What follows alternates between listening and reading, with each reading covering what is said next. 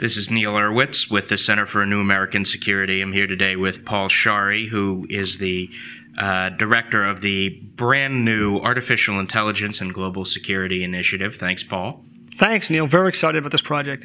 So, we're here today to talk about two of the most high profile people in tech Elon Musk and Mark Zuckerberg, and their thoughts on artificial intelligence. Um, supposedly, the two of them have had a little bit of a Twitter war. Can you uh, tell us a little bit about what that uh, what's going on there? Sure. So Elon Musk has been talking for some time about the dangers of artificial intelligence, basically warning that um, in the near term, uh, AI is likely to be very great and create all sorts of um, benefits to society in terms of things like safer cars and better healthcare. But in the long term, we should be concerned. He used some pretty inflammatory language, described AI as uh, summoning the demon. Um, and he's gotten, you know, pushback from others in the tech industry saying, look, you know, not only do I disagree with you, but what you're saying is irresponsible. Uh, Zuckerberg made a comment this week um, saying something along those lines of, look, this is irresponsible. And this kind of blew up in the public space. And there's just a divide in the technology space on people who view this. You have um, people like Bill Gates who've come out and said, look, I agree with Musk, and this is dangerous uh, in the long term, and we need to think about these risks. But um, there's there's wide disagreement on those who really work closely with the technology about whether this is a concern. So, as much fun as it is to step between two people with a combined IQ of 340, um, who's right? Well, they're both right. They're just right on different timelines, right? So in the short term, uh, Zuckerberg is, is clearly right that um, AI has a lot of benefits.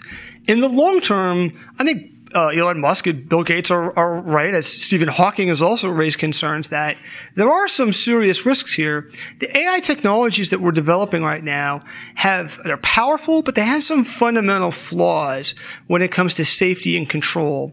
And these are manageable problems when you're using an AI to play Go, right, or answer questions on Jeopardy. Um, if you have a more powerful system, that could cause some some problems. What would some of those more powerful systems be? Well, it could be in a variety of applications. Um, I think I think we're not clear at this point. One of the concerns is that more um, over time, we'll have more intelligent systems and we'll put them in charge of more critical things. Um, maybe, you know, managing electrical power. Um, we certainly already have simple algorithms engaged in stock trading, um, and estimated somewhere between maybe 60 to 70% of all stocks are done by automated um, bots. And we've seen on the stock market actually some problems with how they work. Like Things flash like, crashes. Like flash crashes, right? The problem is that we actually don't know how to fix. Um, the, the solution, if you will, to flash crashes has been to install circuit breakers to simply take trading offline if the, um, the bots get out of control and the, um, the stock price moves too quickly in a short amount of time that's again a relatively manageable problem. Um, the concern in the long term is that is that you might have an intelligent system that goes awry in a deeper, potentially more powerful way. Um, again, what that looks like very speculative. I think people are just not clear, but it's really stemming some from not um, not science fiction, although there are obviously lots of things to draw on in science fiction where the robots rise up against us, um, but really more some some fundamental safety problems today that engineers do understand um, exist in existing AI systems, but we just don't know how to fix them. So let me then ask you to answer a question that is almost certainly impossible to answer. Um, assuming that the questions that Stephen Hawking, Elon Musk, and Bill Gates raise are valid, which, seeing the three of them, they probably are, how do we put in some stop gaps? How do we put in some sort of measures to make sure that the things that they're worried about don't actually happen? So there's a growing number of AI researchers focused on safety. Um, for the last couple years, a big problem has been that people were working on trying to make the AIs better, but not necessarily worry about making them safer. Um, and we're now getting to the point where, well, that's a concern because they are getting more effective. Um, and so, how do we make sure that they're learning the right things, that they're under control in the right way? I'll give a simple and harmless um, example, um, or two of them, I guess. One was um, a bot that was learning to play Tetris um, and learned to pause the game so that it wouldn't lose at the very end. Another one was a, a box packing robot that learned um, to not go outside um, to pick up new cardboard boxes to bring them inside because it had gone outside when it was raining and someone had turned it off. and it learned that if it went outside, then it would be turned off. So it wasn't trying to rise up against its makers, but it was finding um, a way to end up really circumventing the intent of its designers.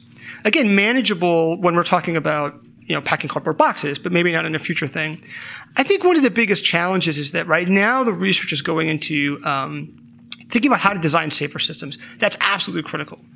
There's not as much thinking about um, what are the security implications when people don't design safe systems because maybe they don't care um, or they're actors that um, don't prioritize safety. So let's say people are developing AI enabled malware, right? They may not care as much about safety. And then how do we contend with those types of systems? So right now, all of the research is sort of assuming that the people building AI systems kind of have the have good intentions not everyone has good intentions.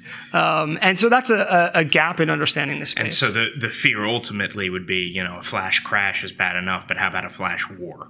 A flash, a flash war would be bad. A flash cyber conflict. Um, you know, we've already seen um, persistent adaptive malware, um, like the Conficker worm a couple years ago that got out on the web and, and um, gummed up a significant fraction of the internet, was very difficult for cybersecurity researchers to get under control. And it was one of the ways that, that made it hard was that it was constantly being updated by its creators. Well, we're starting to see some advances in um, in cyber systems that can actually find vulnerabilities and patch them on their own. So you might, and this is, we're not quite here yet, but you might in the future imagine systems that actually can improve themselves on their own, right? Malware that can adapt. Um, and that would be a very challenging kind of cybersecurity problem to deal with. So we need to think not just about how do we design safe systems ourselves, but how do we contend with other things that others might build that might be less safe. And we need to really think about the political implications of this. Um, Musk has talked about regulation. A couple years ago, a number of AI scientists talked about the need for some kind of treaty. I think there is a, a, a concern about a potential race to the bottom in safety among actors like nation states who might choose to prioritize capability over safety. Well, let me say this uh, Elon Musk and Mark Zuckerberg have succeeded, and AI has succeeded in creating the first Twitter war that might actually lead to some useful conversation. so thanks, Paul. Really appreciate it. Thanks.